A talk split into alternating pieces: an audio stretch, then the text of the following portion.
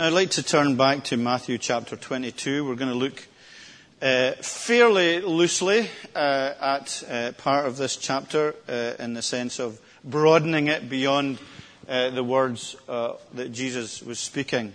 But I'll come to that shortly.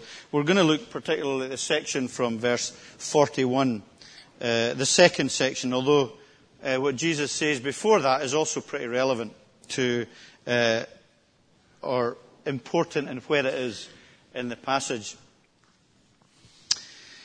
There's a saying that goes that a friend in need is uh, a pain in the neck.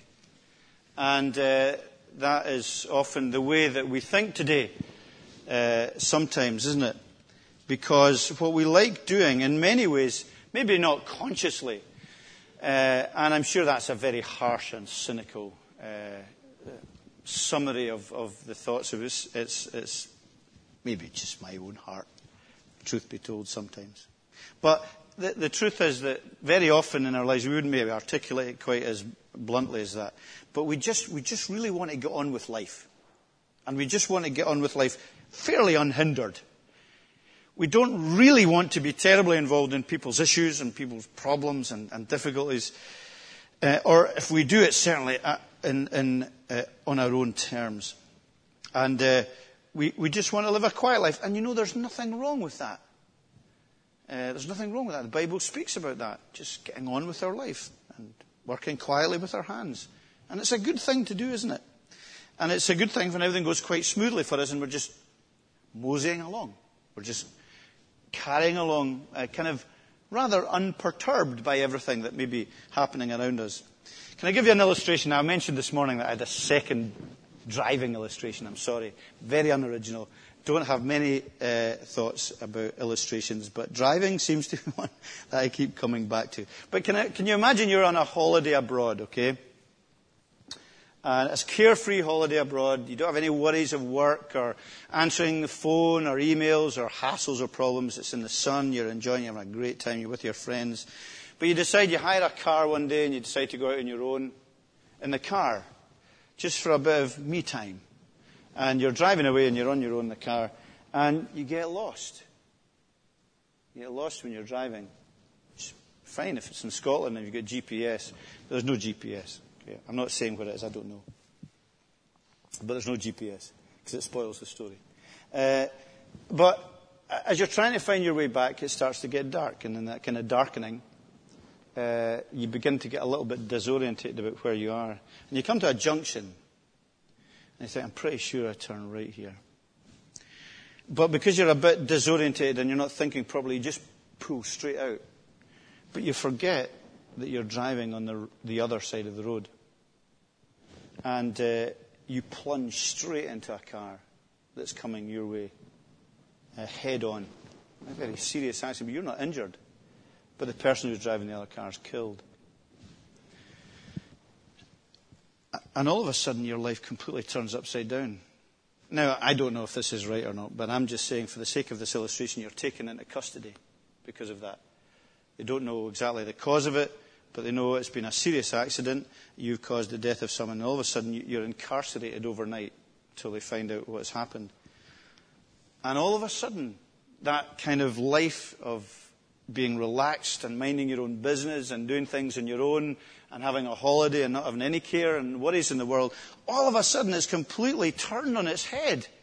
And you are alone in a prison cell in a place you don't know anything about, you don't know the language, you don't know the culture, and you desperately need help. You know, before you're really quite independent, you're quite self contained, everything's going well for you and you're on holiday, and then all of a sudden you're desperately looking for someone who can uh, help you in this situation that you're in, and this doesn't seem to be happening. You're looking for someone who knows what's going on, who will help you understand the situation, and maybe help you get out of that situation. Now, that's a very imperfect illustration, and you can't uh, compare it uh, with spiritual truth or spiritual reality, really. But the message of the Bible is always to bring us to that point where we see the great need that we have. You know, where we see the condition that we're in and where we seek help to be redeemed from that situation. In the same way that you would all of a sudden in a prison cell where you were desperately looking for help. And that is why I'm setting it in that context, because I want to show, uh, and God uh, wants us to know the importance of the kind of Saviour that we have. That he, and we're going to come around to the theology of it shortly. That He is both fully God and He's also fully human. See, because the, the Bible makes clear to us, and you know this, but I'm going to put it in slightly different terms. The Bible makes clear to us that we're in that position of being imprisoned, kind of, isn't it, spiritually, without uh, a Redeemer, without Christ in our lives. That humanity, and the reason I'm saying this is because sometimes I think it's very important for us to be able to share that with others. Uh, rather than uh, what obviously we were looking at this morning, the accusations of uh, the student magazine against the Chalmers Church, which we mentioned this morning, which seemed to suggest that the Chalmers Church were a, very high and mighty people who were standing in judgment over everybody else and looking down on their moral superiority. We never want to give that, and I don't believe for a moment the Chalmers Church gives that impression, but we don't for a moment want to give that impression of ourselves. Because the reality is every one of us without Christ is guilty, uh, in a sense, as we saw this morning, guilty before God. And why are we guilty? Yes, we're lawbreakers, okay? Some people would find that very difficult to comprehend what that means, or would find it very legalistic. So we must point them to the reality that we are lawbreakers of God's law of love. That's what we are, that's what we are breakers of. And that's why this greatest commandment that's mentioned from verse 34 to 40 is significant in where it's placed before Jesus claiming both to be the Son of God and the Son of Man, which we'll come to in a moment. Uh, it's the law of love that people have broken. It's, that is the summation of all of the law of God. It is that we have uh, not loved the Lord our God with our heart, with our soul, and with our mind, and we have not loved our neighbour as ourselves. We're culpable because we've replaced it. What have we replaced it with? With self love. So God has been abandoned, and we still love but self love is first, and God's love doesn't come into it, neither necessarily and in the right place does our love for one another. But we very often don't, I think, appreciate that. And uh, uh, we, I, I, feel that sometimes we can be very negative in the way that we express these things uh, to people. And, and, it's right, it's a dire condition. But people live, a, lo- a, a lot of people live their lives in a very carefree manner. Um, and what I'm trying to say is that I think a lot of people live on the fumes of God's love. You see, we can talk about the wretchedness and the brutality and the selfishness and the greed and the evil and the wickedness and the uh, brutality of this world, and all of these things are true. But for ordinary people, a lot of the times they are simply living on the fumes of God's love. The kind of the broken reflection of a perfect universe that we live in here.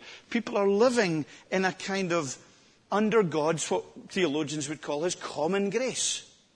They're living in the knowledge, well, not in the knowledge maybe, but they're living in, in, uh, in the rays of that common grace of God under the protective patience and compassion of a God who wants them to realize where they are. See, I, I don't necessarily think sometimes we would argue with people and say, well, you know, really, deep down you're miserable, aren't you?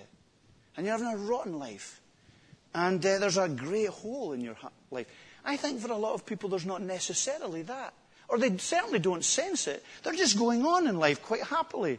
And they're kind of basking in this, you know, in the same way as, as the illustration at the beginning of someone on holiday, not really thinking about what's going on around them, not really thinking about eternity or reality, just kind of basking in God's common grace and not really thinking terribly much about it.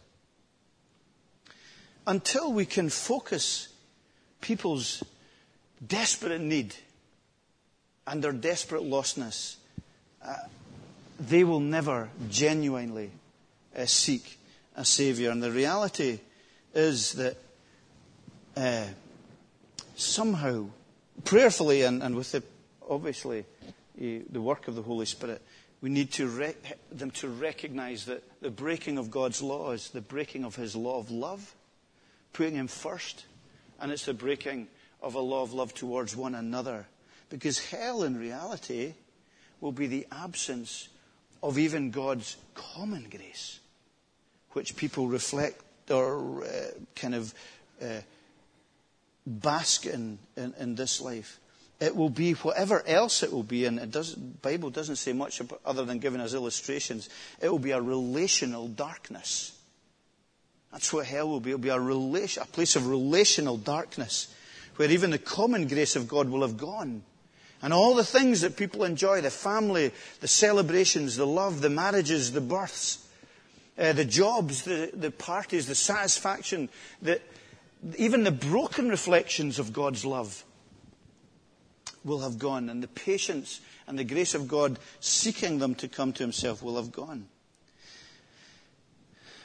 And so, what we need to see and recognize for ourselves and others, I guess, is the reality of being lost and the reality of, of being lost in a lost eternity, in a hellish eternity without Christ.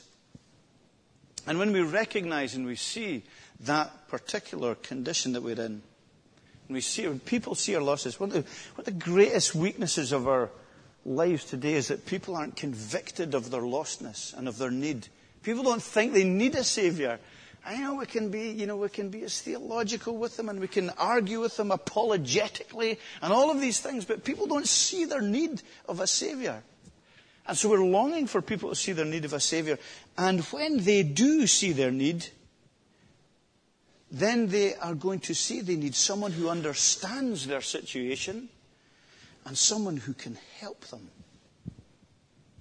And that person is the Lord Jesus Christ. And my aim tonight, briefly, is to give you more confidence in Jesus, more courage to share Jesus, and to communicate more with Him as an absolutely sufficient and good Saviour.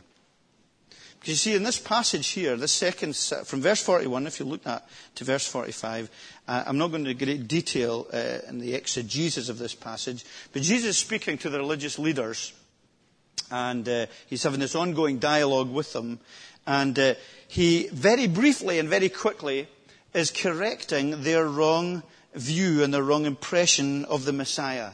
Now, you know, I've said this a lot here, and you know this, that the Jewish people of the day were looking for a political Messiah.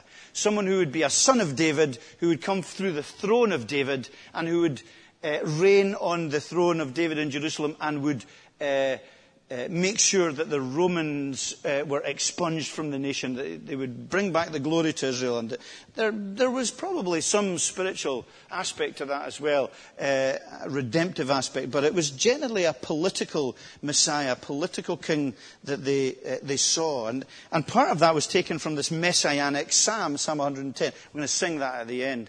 And they, they recognized it as a messianic psalm. It was speaking about this uh, king who would come, uh, for the son of David, who would reign on the throne uh, of God forever. And they were right. It was a messianic psalm. It was speaking about Jesus. Uh, but of course, they didn't attribute it to Jesus. So this is Jesus giving a quick opportunity to uh, correct their wrong impression that uh, it wasn't just a son of David who would be the Messiah, but the Son of David would also be the Son of God. And the Son of God would be Jesus. So we have this uh, Jesus saying to them, you know, you know, he, he, they talk about the Messiah as the Son of David. And yeah, they, they say that's right. Uh, and then Jesus says, but how then, by the Spirit, does David call him Lord or God, Adonai? How does he call him God? The Lord said to my Lord, Sit at my right hand until I put your enemies at your feet. Given this place of great significance at the right hand of the Father? And they had no answer. They didn't say any more words to him at that point. And in that small cameo, we have Jesus, and he says it again and again in different places, of course, and there's lots of evidence, and Tom spoke about that, and, and I've spoken about lots of evidence of Jesus being God. But in, in, in this small section, he's just reaffirming that, that Jesus, the Messiah, did come from the line of David, So he was a, a person, he was a man, and he came and was born of a virgin. Uh, but he is also Son of God. He is also God in the flesh. And that is the whole of the New Testament teaching is all geared and all revolves around that. And that's absolutely vital. We know that that's what the New Testament teaches, don't we? Why do we know that? Because that's what led to the crucifixion.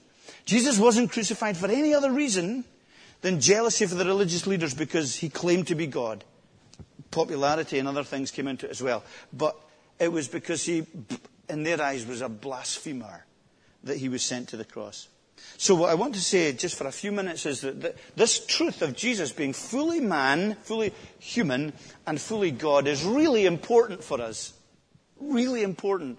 Because it means he's the right kind of Savior. We're talking about being in prison, the right person helping you to get out. Well, he's the right kind of person. So, looking at the person of Christ, he's our rescuer from our situation. We are lost, we are sinners before a holy God. We're separated, we're blind, we're imprisoned, we're guilty. What do we need? Well, we need, in the first place, we need someone who understands, don't you? If you're in a bad situation, if you're in prison in a foreign country, you need someone who understands. And spiritually, we need someone who understands our, our condition spiritually. And sometimes you think, well, I think a lot of people anyway, a lot of people I pastor will say, well, I, I'm not sure if God's really the one who cuts it for me. He's just so great and so awesome and he's so far away and he's the, for many people, he's the divine watchmaker. But he, he, I can't see him. I can't touch him. And he's even fearsome to me. And people can get frustrated with uh, God and think that He's not really the kind of God who understands them and who helps them. You know how frustrating it be? And you're speaking, you think you're speaking to someone who doesn't understand you. You're at a call centre. And no one understands what you're saying. It's so frustrating. You've got a simple problem, knowing, but this is real spiritual problems. And you maybe even pray to God and you think, but He's so far away, He doesn't understand. He's got no really conception of who I am. That is why He's the son of David. That's why that is so absolutely important, because God becomes flesh. And God be- then understands. You know, we're, we're beginning to see that through Ruth and through Daniel, this Messiah who's going to come. And that is hugely significant. For this reason, the writer to Hebrews says, he had to be made like them, fully human in every way in order that he might become a merciful and faithful high priest in service to God, that he might make atonement for the sins of the people. Because he himself suffered when he was tempted, he's able to help those who are being tempted. So he becomes fully human without sin. You think, well, is he fully human if he's without sin? He's more than fully human without sin. We're less human because we sin. He's more human. He's perfect humanity because he doesn't sin. So he's the son of David. And so when he is born and when he comes into this world, he enters new experiences and new relationships. He has a human body and a reasonable soul. And this Jesus uh, is someone then who understands you and me tonight. Because he's experienced t- pain and temptation and poverty and loneliness and uh, being loved in a human sense and being hated in a human sense. He's tasted death. Uh, he knows what it is to be a son, what it is to be a brother, a friend, a neighbor. He can relate to Mother's Day. He knows what it was to have enemies, to rejoice, to cry, to be tired, to be hungry. He understands, fully human, yet without sin. So, you know, we come to not some kind of distant clockmaker winding up the world far away from us. We come to this Christ who is able to under, we go to a Savior who understands us. So when you come to God, when you come to God or come to Christ, uh, come to God through Christ or come to the Son of God, come to the divine Son, you can be assured in your imagination that He doesn't have glazed eyes. That He isn't scanning His watch as you come to Him with your meaning uh, what you feel are small and insignificant issues. He's not shrugging his divine shoulders. And he's not looking at you thinking, well, what are you on about? I don't understand. He's not like that. That's not the God he is, and that's why uh, him being fully human is so staggeringly important to us. But you know, more than that, uh, I need someone when I'm struggling, not only who understands is a great thing, but I need someone, and isn't this important? I need someone who can help. It's all very well if someone who can understand us, but we need someone who can help us.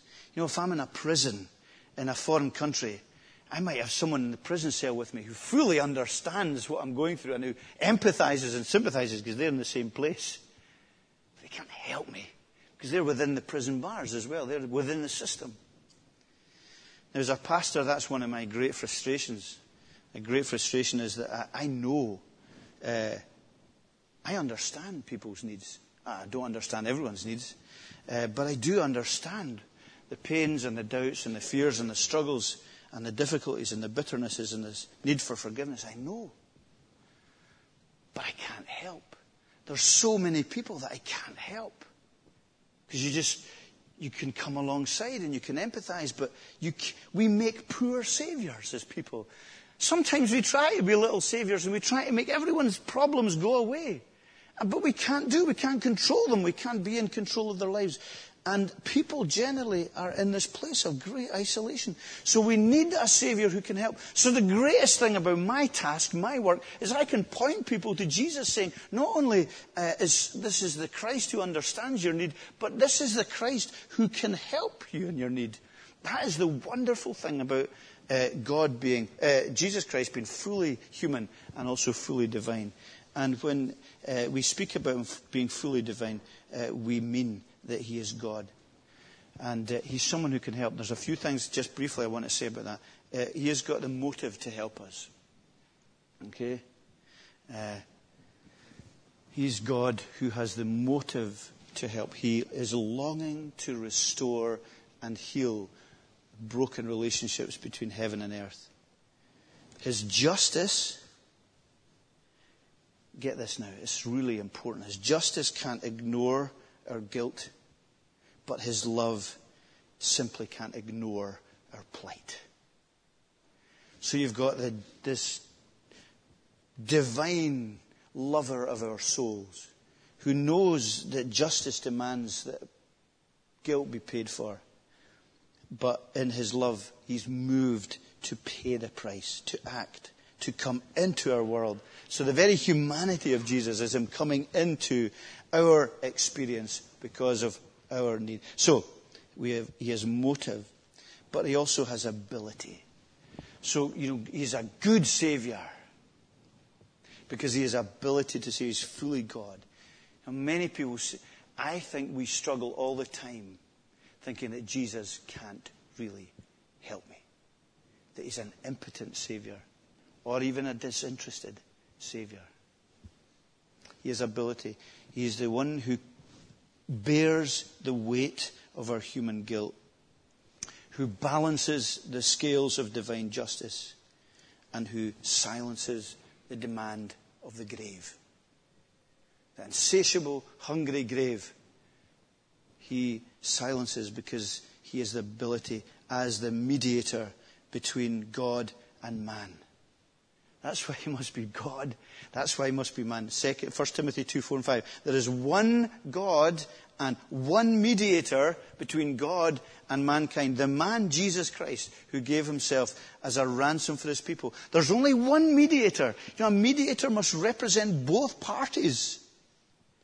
And he is able to represent God and he's able to represent humanity. And he is fully man and he is fully God. One person. Now, there's mystery within all this. I know that. We know that, and as biblical theologians know that. We, but we accept that because that's what the Bible teaches. There's this one person. There's one person who has two natures a divine nature and a human nature.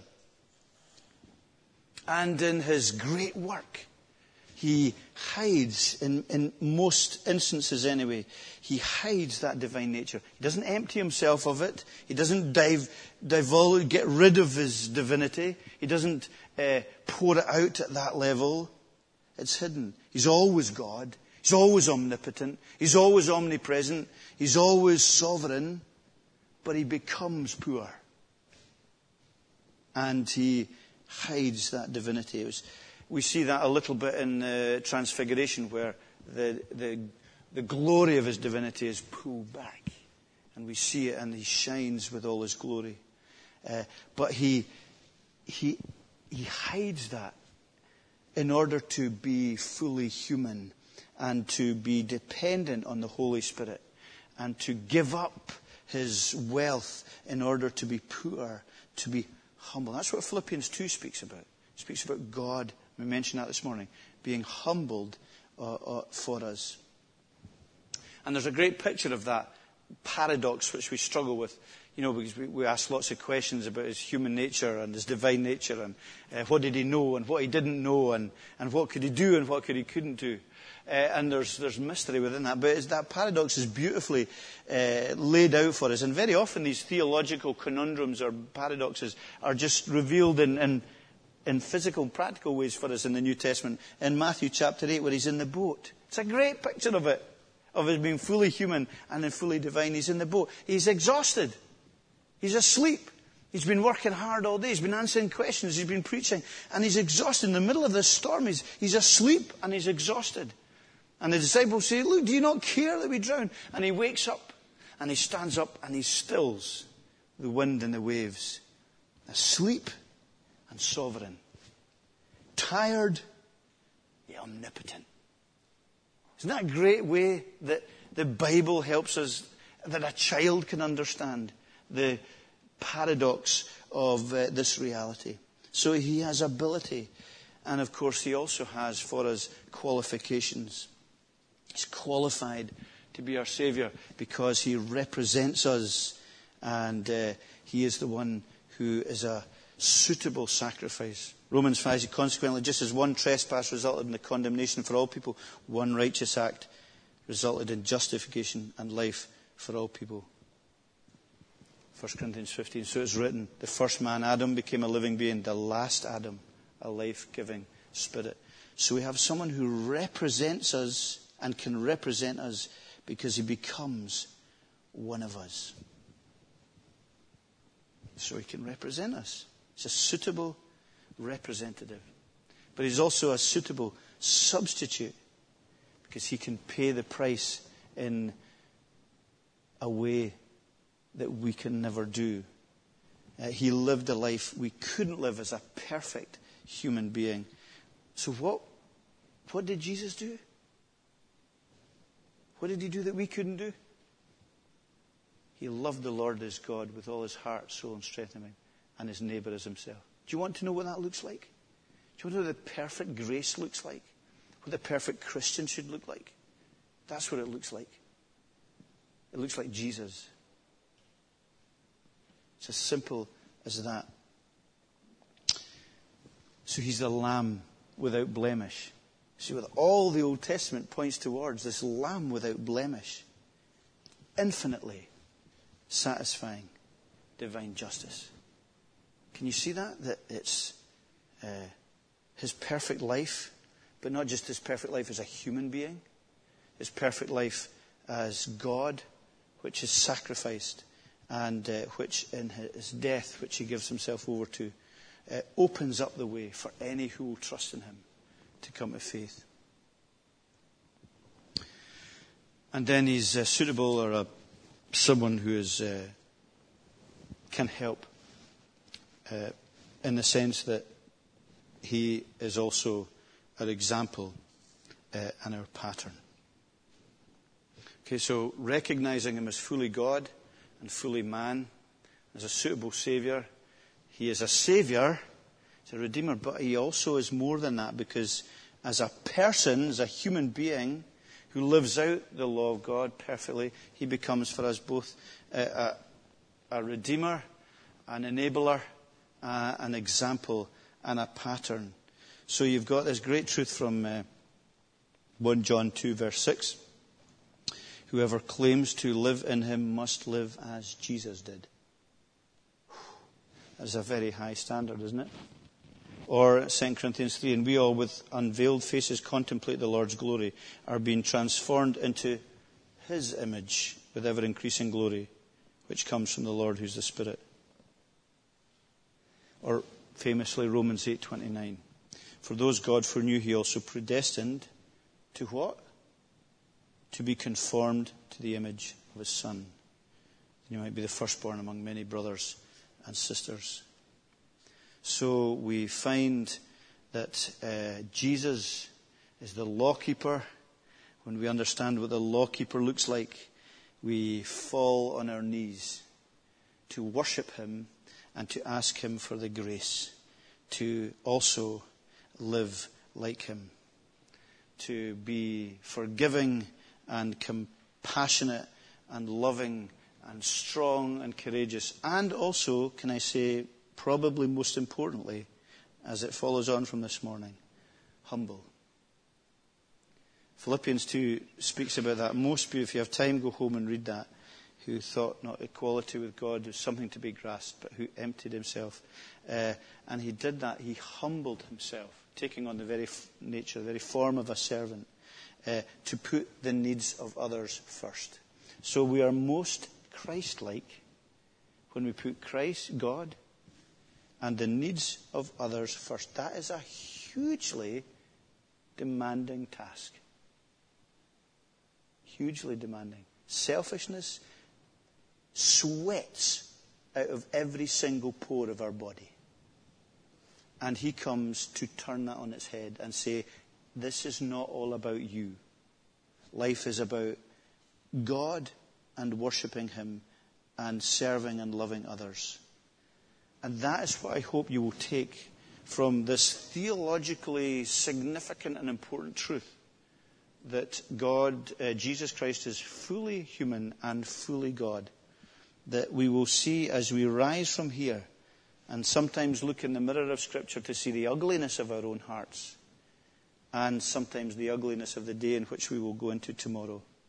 With all its tension, all its grief, and maybe sometimes all its joy also that we will have confidence in Jesus.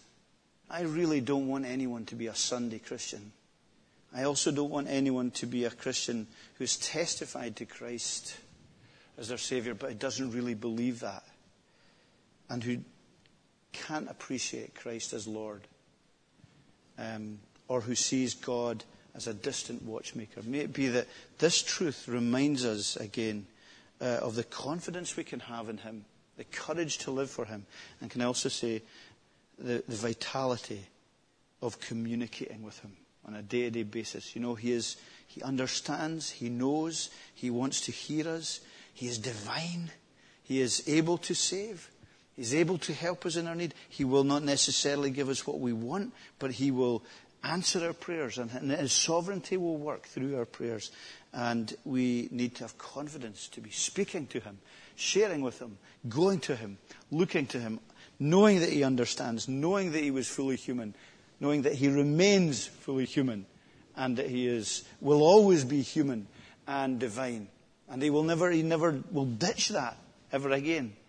And the, the future that we look forward to will be a future where we will see Jesus and when we will have our bodies renewed in likeness to his glorious body also. It's a great, I hope, practical truth for us to rise from and live our lives, uh, which I hope you will do. Let's pray.